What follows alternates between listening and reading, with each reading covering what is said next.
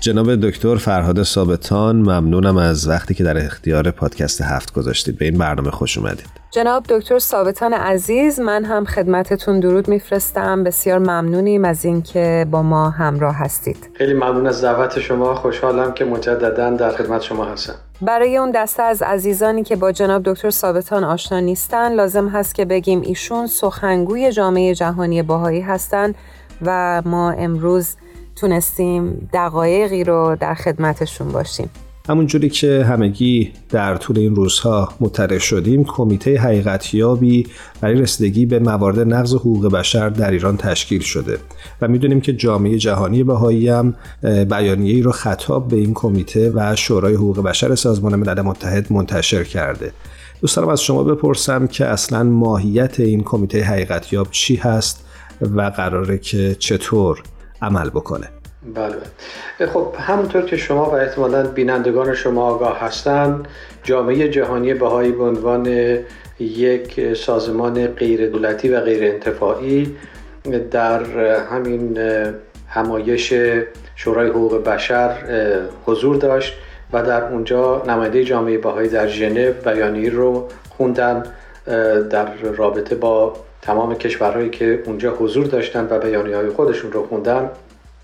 و در این بیانیه در مورد ظلم و سرکوبی که به اقلیت ها شده و به ویژه به جامعه باهایی صحبت شد که واقعا همون نکات و همون مسائل و همون مشکلاتی رو که بهاییان در 43 سال گذشته باهاش مواجه بودن الان به هموطنان ما تحمیل شده و نکته جدیدی نیست که ما بهش قبلا اشاره نکرده بوده باشیم.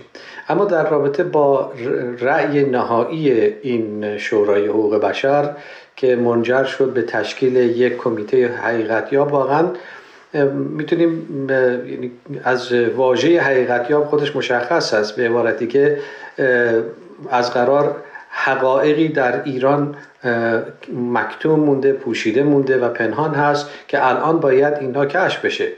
و این واقعا یک اقدام بی سابقه از طرف شورای حقوق بشر هست. شاید بشه گفت یک نقطه عطف تاریخی هست که یک چنین کمیته با 25 رأی مثبت 16 رأی ممتنع و 6 رأی منفی به تصویب رسید و این کمیته حقیقتیاب به طور کلی دو مأموریت خیلی عمده برای خودش داره که گویا در بند هفتم این بیانیه یا این قطنامه نوشته شده و مأموریت اولش این است که به طور کلی نقض حقوق بشر رو در ایران بررسی کنه تجزیه تحلیل کنه و دوم اینکه از تمام موارد نقض حقوق بشر در ایران مستندسازی بکنه و جنایاتی رو که در این کشور به عمل اومده در رابطه با این اسنادی رو مشخص کنه که ببینن چه کسانی در حقیقت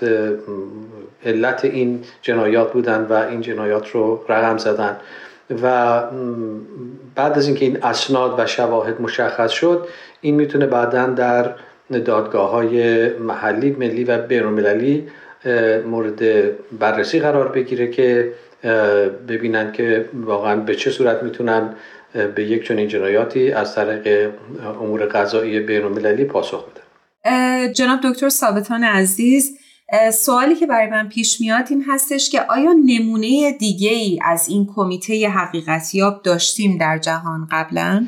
بله کمیته های حقیقتیاب به طور کلی وجود داشتن مثلا شورای حقوق بشر در رابطه با جنگ ها مثلا در سوریه در عراق به علت جنایات جنگی که واقع شده بوده کمیته های حقیقتیابی رو ایجاد کردن. ولی واقعا باید ببینیم که چقدر نقض حقوق بشر در ایران الان به صورت یک فاجعه در اومده که در کشوری که در اون جنگ نیست شورای حقوق بشر خودش رو ملزم دونسته که یک چنین کمیته حقیقتیابی رو پیدا بکنه در رابطه با آنچه که به سر شهروندان ایران در سطحی بسیار وسیع داره می‌رسه.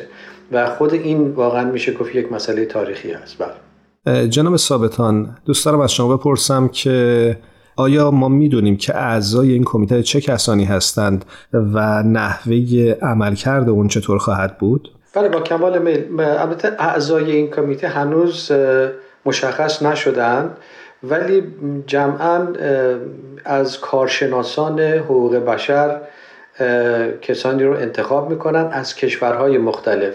معمولا سه یا پنج نفر از کشورهای بسیار متنوع از آمریکای لاتین گرفته تا آفریقا تا اروپا و قاره های دیگه که یک تنوع ملیتی در اون وجود داشته باشه و مطمئنا در این کمیته بعضی از بانوان متخصص و کارشناس در رابطه با حقوق بشر خواهند بود که این تصور پیش نیاد که مثلا فقط این از طرف یک کشور خاصی هست یا کشورهای خاصی هست بلکه هدف این است که تا آنجایی که امکان داره یک چنین کمیته ای که هدفش یافتن حقیقت هست از هیچ گونه سوگیری و از هیچ گونه تعصبی برخوردار نباشه. و البته این ممکنه مدتی طول بکشه ولی به هر حال واقعا خیلی مهم هست که یک فرایندی برای بازیابی حقیقت شروع شده و اینکه در کشور دیگه هم دیدیم که این می‌تونه بسیار یعنی وسیع باشه و مدتی هم طول بکشه برای اینکه هدفی که می‌خوان بهش برسن بسیار هدف قابل اهمیتی هست. جناب ثابتان ساری که برای من پیش میاد اینه که آیا اگه حکومت ایران اجازه ورود به این افرادی که در این کمیته عضو هستن نده می‌تونیم همچنان امیدوار باشیم که اسناد و مدارک مرتبط با این اقدامات رو اعضای این کمیته بتونن جمع آوری بکنند؟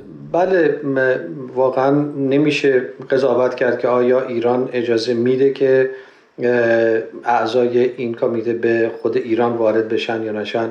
ولی به هر حال اکنون شواهد بسیار زیادی وجود داره. یعنی واقعا تمام اخباری که الان به دست رسانه های معتبر جهان می‌رسه و مطمئنا آگاه هستید که دیگه فعلا رسانه های درجه یک فارسی زبان نیست که مسائل ایران رو دارن گزارش می‌کنن. تقریبا همه رسانه های جهان از آنچه که در ایران داره اتفاق میفته خبررسانی می‌کنن و این اخبار همینطور به طور مستمر داره از ایران به سازمان های حقوق بشر به عفو بین الملل دیدبان حقوق بشر سازمان ملل و غیره می‌رسه. در نتیجه این مسئله غیر ممکن نخواهد بود که حقیقت واقعا از طریق اخباری که از ایران الان به گوش و چشم همه می‌رسه یافته بشه. حتی اگر اجازه داده نشه که به ایران هم وارد بشه. سپاسگزاریم ازتون. دوست داریم اگر مطلبی هست بفرمایید. من تنها نکته که به نظرم می‌رسه ارز کنم خدمت شما واقعا باز اهمیت دخالت شورای حقوق بشر و سازمان ملل هست به نحوی که تا کنون مطرح شده و به عنوان ایجاد یک کمیته حقیقت یاب و اون واقعا ممکنه خب اعتراضاتی هم در این مورد بوده. مثلا اعتراض کردن که یک چنین کمیته حق نداره در مسائلی که عرف و عادت یا فرهنگ یک کشور هست دخالت بکنه. و متاسفانه این در بحث های حقوق بشر گاهی مطرح میشه که این نسبیت فرهنگی وجود داره و کشورها نسبت به مسائل حقوق بشر به هر حال باید متوجه سنت ها و عادات و فرهنگ اون کشور هم باشن. ولی با وجود اینکه جامعه بینالمللی به طور کلی به همه فرهنگ ها احترام می‌گذاره و این نکته واقعا مهمی هست. ولی واقعا باید توجه کنیم که در عرف و عادت و سنت و فرهنگ هیچ کشوری جواب به اعتراض کشت و کشتار نیست خشونت نیست. واقعا ای کاش که سازوکاری وجود داشت که به جای این همه خشونت نوعی گفتگوی مسالمت آمیز انجام می‌شد و به جای اینکه منابع انسانی و اقتصادی و فرهنگی کشور صرف کشتار و صرف خشونت با شهروندان یک کشور بشه صرف این بشه که ببینن که واقعا درد کجاست. نیازهای شهروندان کجا هست و بحرانهایی که الان کشور با اون مواجه هست کجا هست که بلکه به همراهی همدیگه بتونیم اینها رو این مشکلات رو حل کنیم. ولی واقعا در هیچ عرف و فرهنگی برای اعتراض هایی که طبق قوانین یک کشور داره انجام میشه پاسخش با خشونت و این همه ضرب و شتم و کشتار نیست. و از این نوع بحانه ها واقعا امیدوارم که جامعه بینالمللی اجتناب بکنن و به آنچه که دنبالش هستن یعنی بازیابی حقیقت بیشتر توجه کنن. جناب دکتر ثابتان عزیز حالا که شما رو روی خط داریم اگر براتون امکان داره از وضعیت باهایان ایران برامون بگید. آیا موج جدیدی از سرکوب و آزار و اذیت باهایان آغاز شده؟ ممنون از سوالی که مطرح کردید. اجازه بدید قبل از اینکه من به سوال شما پاسخ بدم واقعا مراتب همدردی خودم رو بیان بکنم. واقعا تصور نمی کنم که هیچ انسان منصفی وجود داشته باشه که درد و رنج هموطنان عزیز ما رو ببینه و از این سرکوب و متاسفانه دردی که جامعه ما داره می‌کشه خودش دردمند نباشه. البته واقعا جامعه بهایی با این مسئله ناآشنا نیست و ما و شخص خود من به همین دلیل عرض می‌کنم که درد هموطنان عزیزمون رو درک می‌کنیم به جهت اینکه 43 سال هست که جامعه بهایی با همین درد مواجه بوده. 43 سال هست که جامعه بهایی سعی کرده به جوامع بینالمللی و البته به مقامات ایرانی این مسئله رو مطرح کنه که نقض حقوق ایرانیان و اقلیت ها در ایران واقعا شعن یک کشوری مثل ایران نیست و از تمام ساخت و کارها و مکانیسم های بینالمللی درخواست کرده که به این مسئله توجه کنند حالا ما می‌بینیم که با کمال تأسف این نقض حقوق بشر به تمام کشور ایران سرایت پیدا کرده و واقعا باعث شرمندگی ایران و باعث درد و رنج همه ما ایرانیان شده. اما در رابطه با سوالی که شما فرمودید آخرین آماری که در دست داریم و این از احتمالا از همون اوایل ماه سپتامبر هست تا کنون حداقل 29 نفر از شهروندان باهایی هم دستگیر شدند و با کمال تاسف متاسفانه یک برگ دیگری بر نقض حقوق بشر در ایران و کارنامه حقوق بشر در ایران اضافه شده و حدودا در شش هفته گذشته باز ارز می‌کنم بیش از 300 مورد ما از موارد آزار اذیت بهاییان خبردار شدیم و این هم دقیقا مثل آن چیزی است که به همه هموطنان ایران الان وارد میشه. و نکته خیلی واقعا دردناکی که باش مواجه هستیم این است که سه نفر از بهاییانی که دستگیر شدن از اعضای یک هیئت غیر رسمی به نام یاران بودند که هر کدوم یک هیئت هفت نفره که به ده سال زندان محکوم شده بودند و این بعد از اینکه زمان زندانی اینها به پایان رسید الان دوباره می‌بینیم به هیچ دلیلی که ما اصلا ازش اطلاع نداریم سه نفر از این افراد رو مجددا دستگیر کردن آقای عفیف نعیمی خانم فریبا کمال آبادی و خانم محوش ثابت. و الان این افراد در زندان هستند و منتظر این است که ببینم رأی دادگاه به کجا می‌رسه. ممنونیم از اینکه امروز با برنامه پادکست هفت همراه بودید. ما در این برنامه رسم داریم که در انتهای بخش گفتگو از مهمانانمون می‌خواهیم که یک ترانه رو به انتخاب خودشون به شنونده های این برنامه تقدیم بکنند شما امروز چه ترانه رو انتخاب می‌کنید؟ والا سخت واقعا ترانه های زیادی الان در نظر من هست و ای کاش که می‌شد که همه این ترانه ها رو گوش بدیم. ولی یک ترانه که شخصا مورد علاقه من هست و من همین دیروز به اون گوش می‌کردم ترانه آقای محمد نوری در مورد ایران هست که واقعا ترانه زیبایی است و یک مقدار ما رو به کشور خودمون به ملیت خودمون و هویت خودمون بیشتر متوجه می‌کنه. متشکریم ازتون جناب دکتر ثابتان قبل از اینکه این ترانه تاثیرگذار و زیبا رو با هم دیگه بشنویم ازتون خداحافظی می‌کنیم و مجددا متشکریم که در پادکست هفت با ما همراه بودید. خیلی ممنون از فرصتی که من دادید. بی نهایت از لطف شما متشکرم. خدا نگهدارتون. در روح و جان من میمانی ای وطن. به زیر پافتدان دلی که بهر تو نلرزد. شرح این عاشقی. ننشیند در سخن که بهر عشق والای تو. همه جهان نیرزد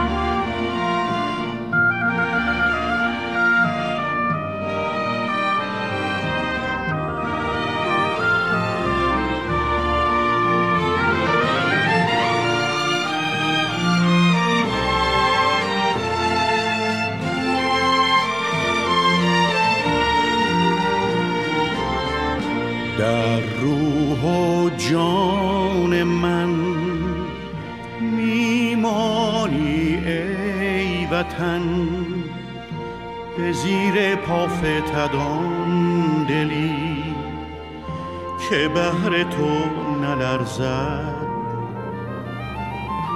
شرح این عاشقی ننشیند در سخن که بهر عشق بالای تو همه جهان نیرزد.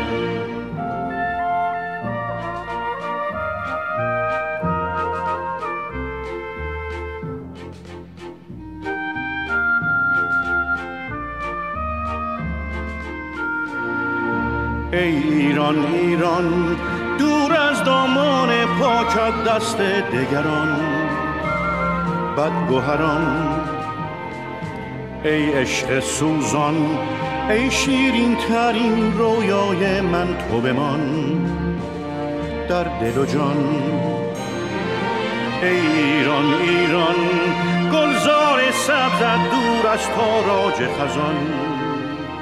جور زمان ای مهر رخشان ای روشنگر دنیای من به جهان تو بمان.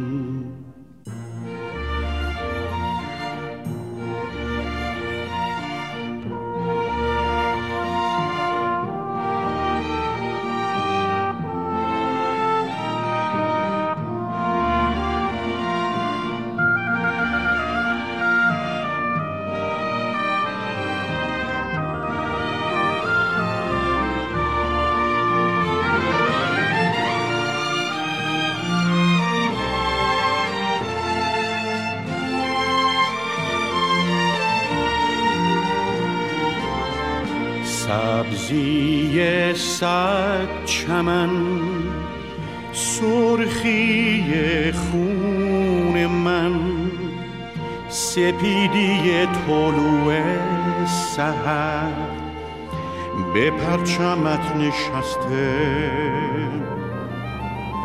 شرح این عاشقی ننشیند در سخن.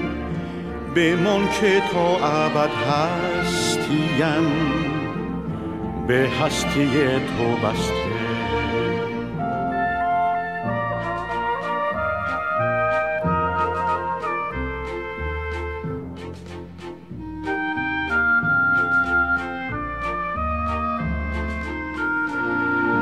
ای ایران ایران دور از دامان پاکت دست دگران. بدگوهران ای عشق سوزان ای شیرین ترین رویای من تو بمان. در دل و جان ای ایران ایران گلزار سبزت دور از تاراج خزان. جور زمان ای مهر رخشان ای روشنگر دنیای من به جهان. تو بمان. در روح و جان من میمانی ای وطن. به زیر پافتدان دلی که بهر تو نلرزد. شرح این عاشقی ننشیند در سخن که بهر عشق بالای تو همه جهان نیرزد.